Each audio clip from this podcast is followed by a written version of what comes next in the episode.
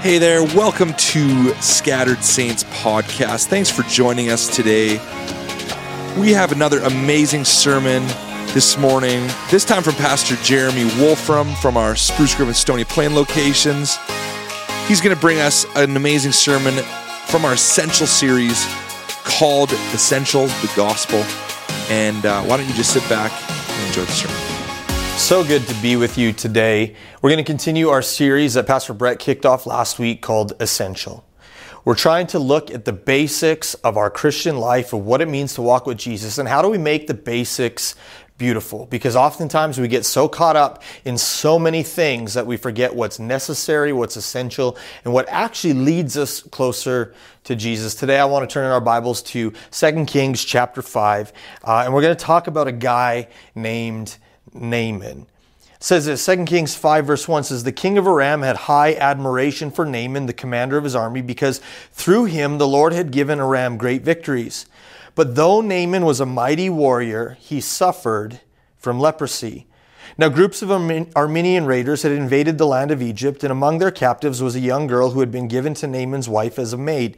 One day, the girl said to her mistress, I wish my master would go and see the prophet in Samaria, and he would heal him of his leprosy. So Naaman told the king what the young girl from Israel had said. Go and visit the prophet, the king told him. I will send a letter of introduction for you and carry it to the king of Israel. So Naaman started out by taking gifts 750 pounds of silver, 150 pounds of gold, 10 sets of clothing. And the letter to the king of Israel said, With this letter I present my servant Naaman, and I want you to heal him of his leprosy. When the king of Israel read it, he tore his clothes in dismay and said, This man sends me a leper to heal him. Am I God that I can kill and give life? He's only trying to find an excuse to invade us again. But when Elisha, the man of God, heard about the king's reaction, he sent this message to him Why are you so upset? Send Naaman to me, and he will learn that there is a true prophet here in Israel. So Naaman, with his horses and chariots, uh, went, and he waited outside the door at Elisha's house. But Elisha sent a messenger out to him with this message Go and wash yourself seven times in the Jordan River, then your skin will be restored, and you will be healed of your leprosy. But Naaman became angry, and he stalked away.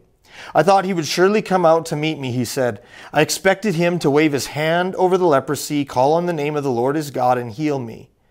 Aren't the Abana River and the Pharpar River of Damascus better than all the rivers of Israel put together? Why shouldn't I wash in them and be healed? So Naaman turned and he went away in a rage. But his officers tried to reason with him and said, Sir, if the prophet had told you to do some great thing, wouldn't you have done it? So you should certainly obey him when he says simply to go and wash and be cured. So Naaman went down to the Jordan River, dipped himself seven times as the man of God had instructed, and his flesh became as healthy as a young child's, and he was healed. So then Naaman and his entire party went back to find the man of God, and they stood before him. And Naaman said, I know that there is no God in all the world except in Israel. Now please accept my gifts. But Elisha replied, As surely as the Lord lives, whom I serve, I will not accept any gifts. Why don't we pray? Heavenly Father, I thank you today that your word speaks to our hearts, it speaks to our lives. Uh, God, even when we're on this journey and we don't really know yet what it is to have a relationship with you, we can find ourselves in the story of Scripture because, God, you want to do something in our lives and show us how you care and how we have a relationship with you. Jesus, I pray that by your word, we will hear your voice today. In Jesus' name, Amen. Amen. I think we've all been in that place where one time or another we've said to God or we've said about God, if He would just do this for me, if this would just work out, if my situation would get better, if only then it would be easier for me to serve Jesus. Those of us who have been walking with Jesus for any period of time, I'm sure we've said this so many times in our walk with Jesus. And, and for some of us, for some of you who are watching and listening right now, you have said in your heart, probably at one time or another, if Jesus or if God would fix my marriage, if He would help me in this situation, if He would heal my loved one, if He would cure cancer, if He would do something like this, if He would do something great, for sure I would I would give my life to Jesus.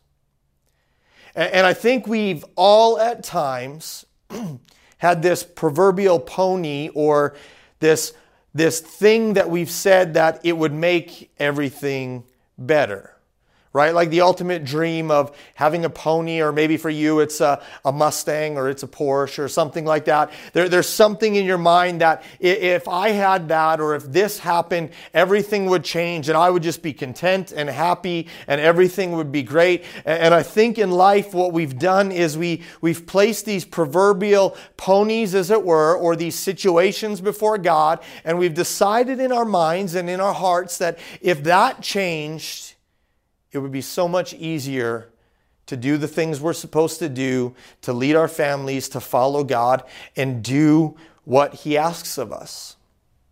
But let me ask you a question Have you ever felt like God treats us like that?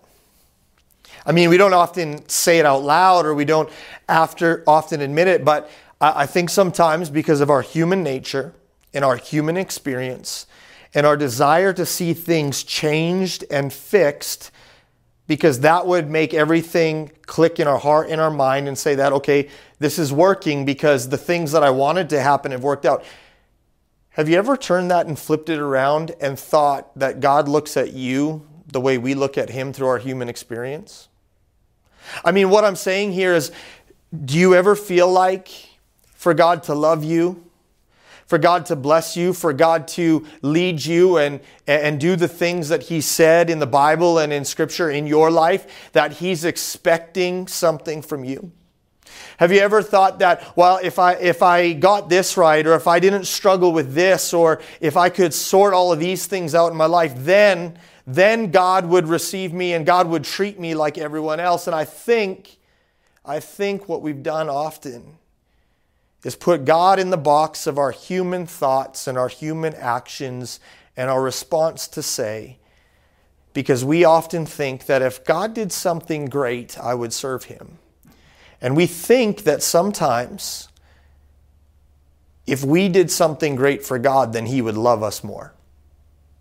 Some of you have not attempted to have a relationship with Jesus because you feel like you're not good enough. You feel like you haven't done enough to deserve his love. But what we have to get back to is the essentials of the gospel that show us what it means to live and walk with Jesus. Often, in our expectation for God to do something great or, or perform something for us, we can get trapped and feel stuck and hung up in our lives because we're expecting something, we're continually struggling and saying, God, if you would just make this go away, it would be so much easier to follow you. And maybe we're all a little bit more like our friend Naaman than we think. You see, here's what we know about Naaman Naaman was a great leader. Naaman was admired by kings, people knew his name, people knew who he was. The Bible actually says God even used Naaman to lead people into freedom, and, he led the armies to victories.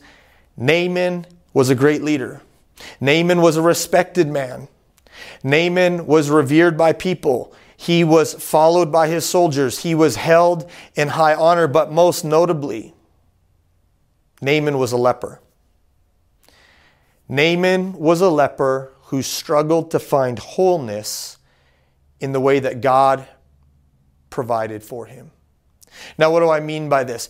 I, I, think what we miss sometimes in Scripture when we gloss over these stories and we see these things, we hear, oh, well, Naaman was a leper. Okay, so he had this disease, he had this skin disease. But what we need to remember is leprosy was a skin disease that would start eating away and decaying at your flesh till eventually you would lose a limb uh, or you would lose part of your arm or your leg or a chunk of flesh out of your body, and it would eventually spread if it could not be stopped, and it would deteriorate and decay at your whole self.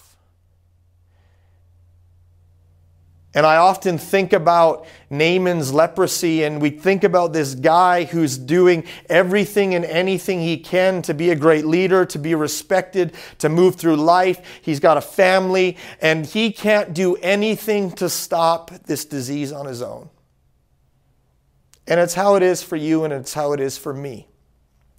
The sin state of humanity, the sin that's on the inside of every single one of us, it begins to eat away and it begins to deteriorate and it begins to move in our lives. And there is only one cure for it. There is only one place we can go because whether we are a great leader, whether we're respected by many, whether you're a king or a servant, we all have in common that there is something desperately wrong on the inside of humanity that can only be cured by coming to Jesus.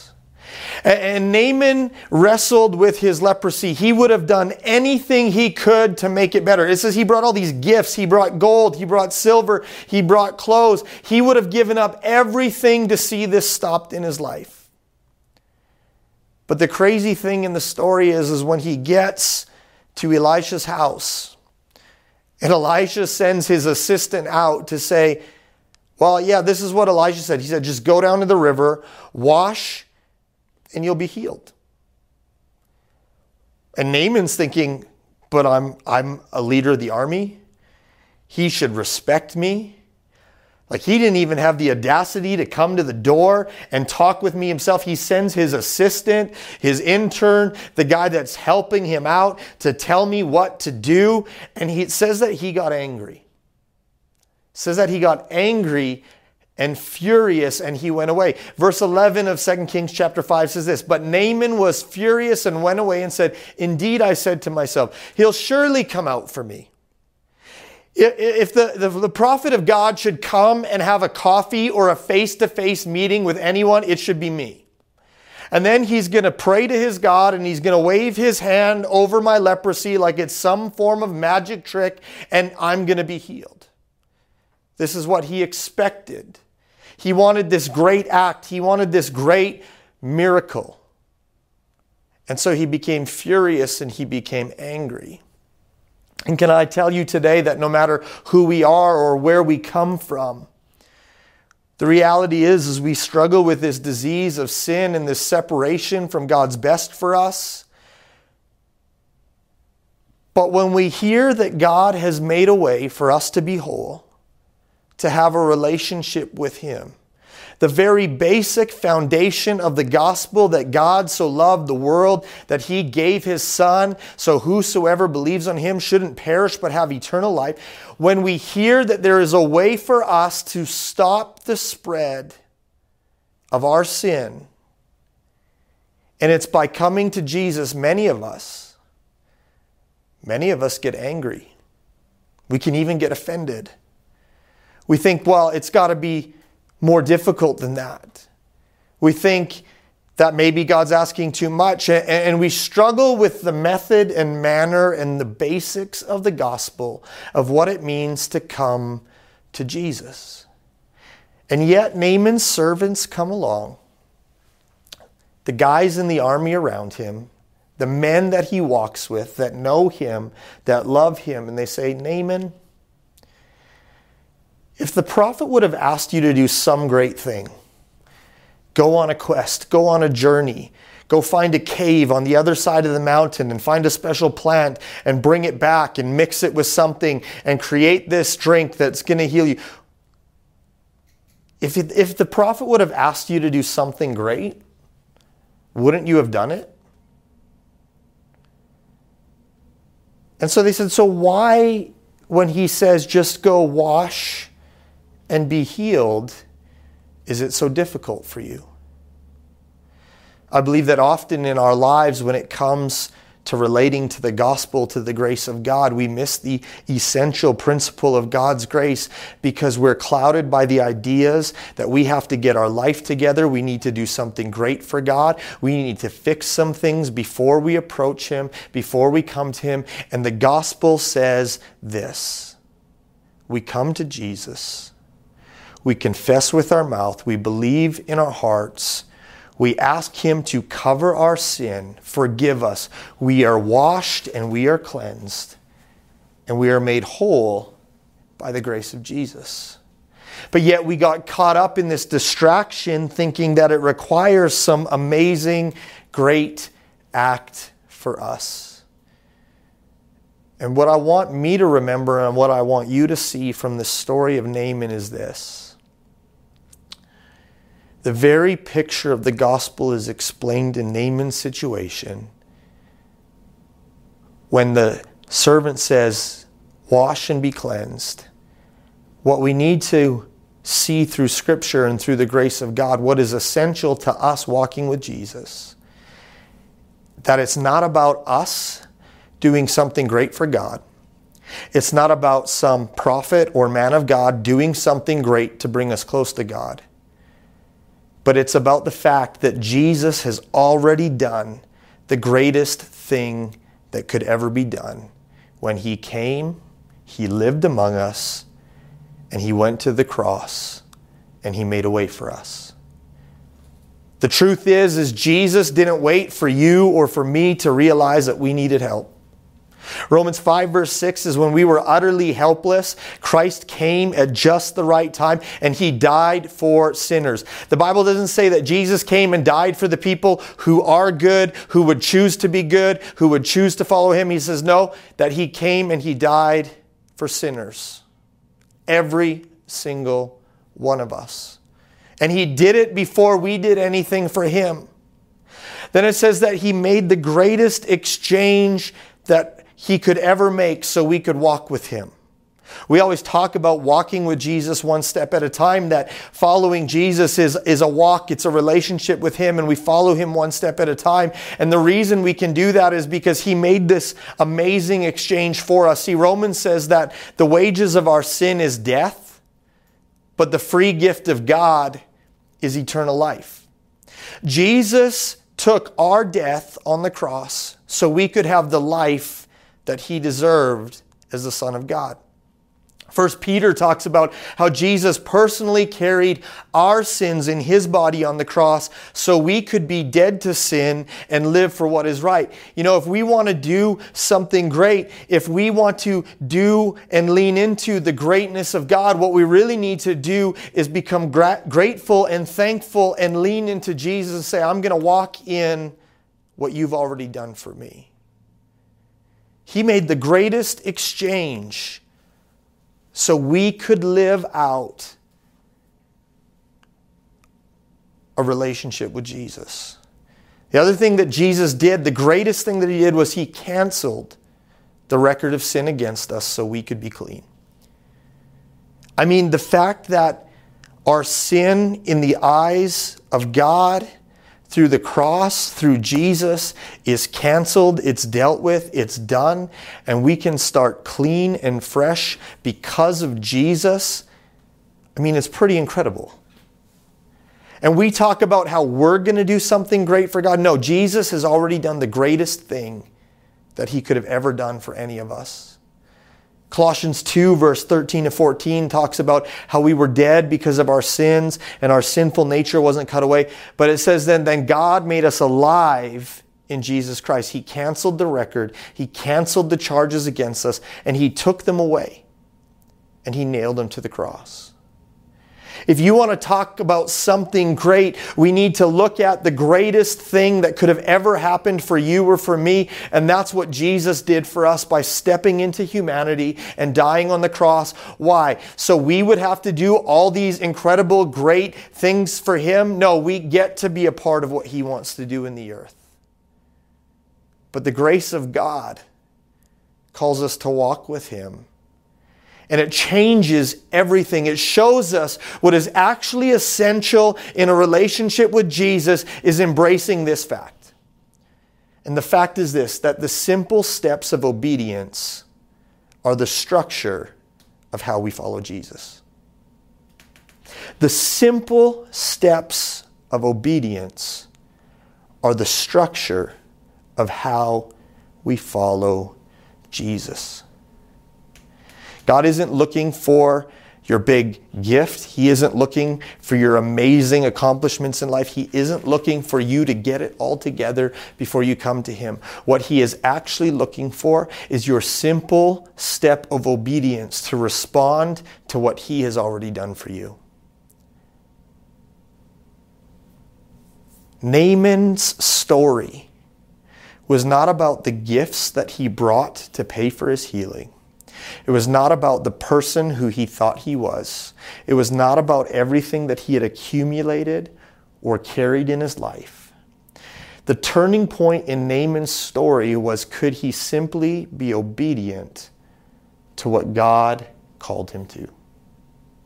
And if we follow Jesus one step at a time, the essential thing for us to lean into and live with, not only when it comes to coming to Jesus for the first time, but what it means following Jesus every time, every day, every step of the way.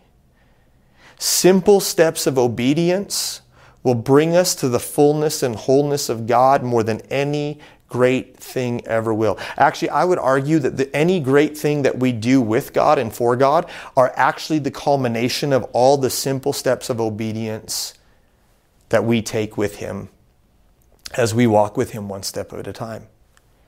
So, what does this mean for us? What, what changes for us when we look at all of this? Well, what I want you to know today is this that you can't start from where you're not, you have to start from where you're at. If you have never had a relationship with Jesus, if you feel far from God, maybe you've been walking with Jesus for five years, 10 years, 50 years, you are called to start from where you're at. The Bible says this in James that we draw near to God and He will draw near to us. It doesn't say that we fix everything that we have made a mess of and that we've broken in our lives, whether we've been following Jesus or not. It says that we draw near to Him and He'll draw near to us. When we take a simple step of obedience, saying, Jesus, I'm going to come near to you. I'm going to humble myself. I'm going to ask you what the next step is. The Bible says that God draws near to us. So you need to start where you're at. The second thing that I think we can do and we can lean into if we're going to take a simple step of obedience is that we can quit carrying the things we were never meant to carry. You know, one of the examples I always use when I talk about what it's like to carry sin or things around in your life when you know that God has better for you is this picture of capital punishment that the Romans had in the early turn of the century is that they actually would if you murdered someone or you committed a heinous crime they would strap the body of the deceased person to your body, and their form of capital punishment was that you were sentenced to carry that dead, decaying body around until the disease and the decay actually overtook your own immune system and you died because of that. It's horrible. It's a very gross picture. And we think, well, how could someone ever be so inhumane or do that? But can I tell you?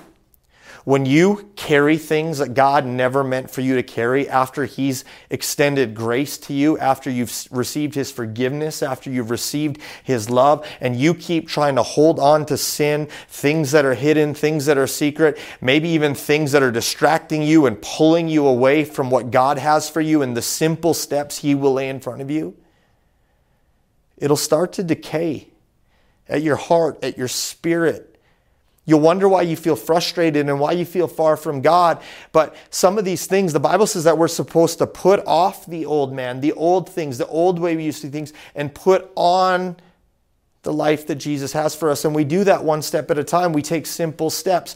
You know, Hebrews 12 says that we need to put off every weight and sin that so easily besets us or distracts us or causes us to miss the mark.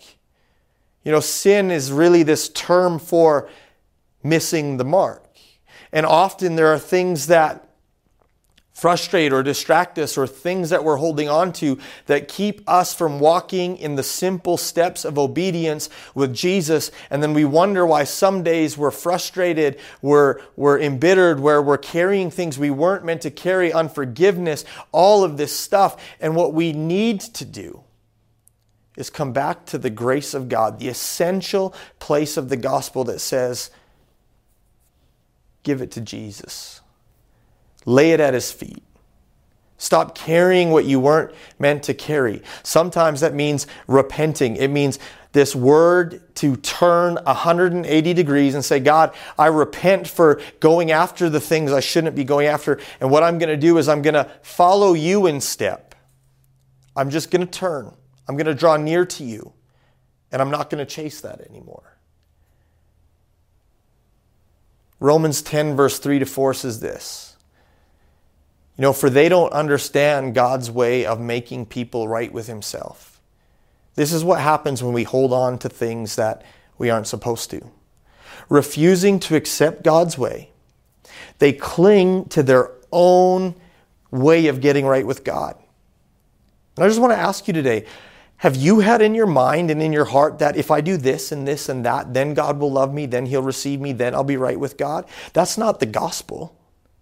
The gospel is to come to Jesus and receive His grace and His forgiveness for your sin and to put off those things and quit carrying them on your own, but rather to take a simple step of obedience and start walking with Jesus. For Christ has already accomplished the purpose of the law. So as a result, all who believe in him are made right with God.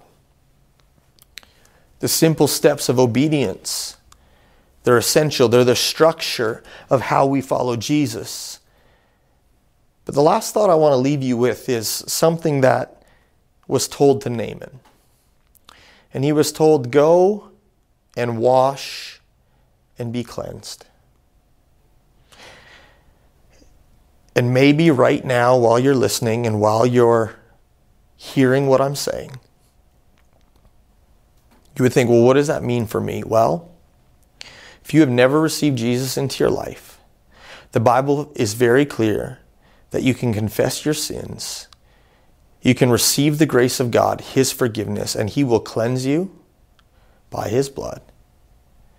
The Bible talks about in the Old Testament, without the shedding of blood, there's no remission for sins. That means that something had to take the place or pay the price for your sin and my sin, and Jesus did that. And it was the shed blood of Jesus on the cross that made a way for us to live clean and free from our sin, from our struggle, and to walk in the life that God has for us. For some of us, we've been walking with God for a period of time, and maybe we need to hear this again. Maybe we need to remember that a simple step of obedience is to wash and be cleansed. When was the last time we washed our hearts, our conscience by the Word of God? By letting the Holy Spirit come in and speak to areas that we know we've been ignoring and we've not been dealing with. And it's adding to the frustration, it's adding to the feeling of being far from God. Can we get back to the basics? Can we let God, by His Spirit and by His Word, clean out the things that have been building up the unforgiveness, the bitterness, the hurt, the things that we weren't meant to carry on our own? And can we lean into what God has for us? The Bible talks about how we were washed by His blood, washed by the Word and the Holy Spirit. But for some of you, I want to challenge you with this step, and it's to be washed with the waters of baptism. Some people ask, why is it so important to be baptized? And the picture of Naaman going in and out of the water at the river is actually like this picture of baptism. And what we believe that when we identify with the grace of God, the essentials of the gospel, the simple step of obedience in the waters of baptism is this that I'm going to turn from my own way. I'm going to put to death the way I used to be and when I come up out of the water, I have a new life. I have a fresh start. God is washing away my sin, my frustration, the things that held me back, that held me captive. And I am stepping forward into a new life and a relationship with Jesus. And water baptism is a step of obedience into a full life with Jesus. If you want to get water baptized, contact us through scatteredsaints.ca because we would love to see you make that step. And we're going to talk more about these essentials of the faith. But as we close today, I want to pray for you, but I also want to pray for those who would like to make a decision to follow Jesus. The Bible says that all of us have sinned. We've all fallen short of the glory of God. But we don't have to do anything great to receive Jesus. We simply need to respond to the greatness of what He has done for us. He paid the price. He loves you. He wants to start a relationship with you. He wants to cleanse you of your sin and lead you in a life of wholeness and fullness because that's who He is. So if that's you, we're going to pray a prayer together. You can click the link in the description. Uh, one of the online hosts will put it in the comment section. And there's just a link that talks about what it means to start a relationship with Jesus. But if you would, just repeat after me and we'll pray together. I want to lead you in a step, a simple step of obedience to start that relationship with Jesus. So, so say, Dear Jesus, I need you, I need you, I need you. I realize that I can't do anything great to deserve your love. But thank you that you did the greatest thing anyone ever could have done for me. Thank you for going to the cross. Thank you for paying the price. Thank you for dying for my sins. So, Jesus, I give you my sin. I give you my shame. I give you my wins. I give you my successes. It's all yours. Help me to follow you one step at a time. In Jesus' name, amen. Hey, my name's Sebastian. I'm one of the pastors here at West Edmonton Christian Assembly and Engaged Church. We're just so thankful you joined us today for this great podcast. If you want to know more about who Jesus is, why he came to earth, head over to scatteredsaints.ca slash Jesus. And you can find more information about who he is there. And if you'd like to know more about who we are as a community, head over to scatteredsaints.ca. We would love for you to join us in person. And until next week, we'll see you later.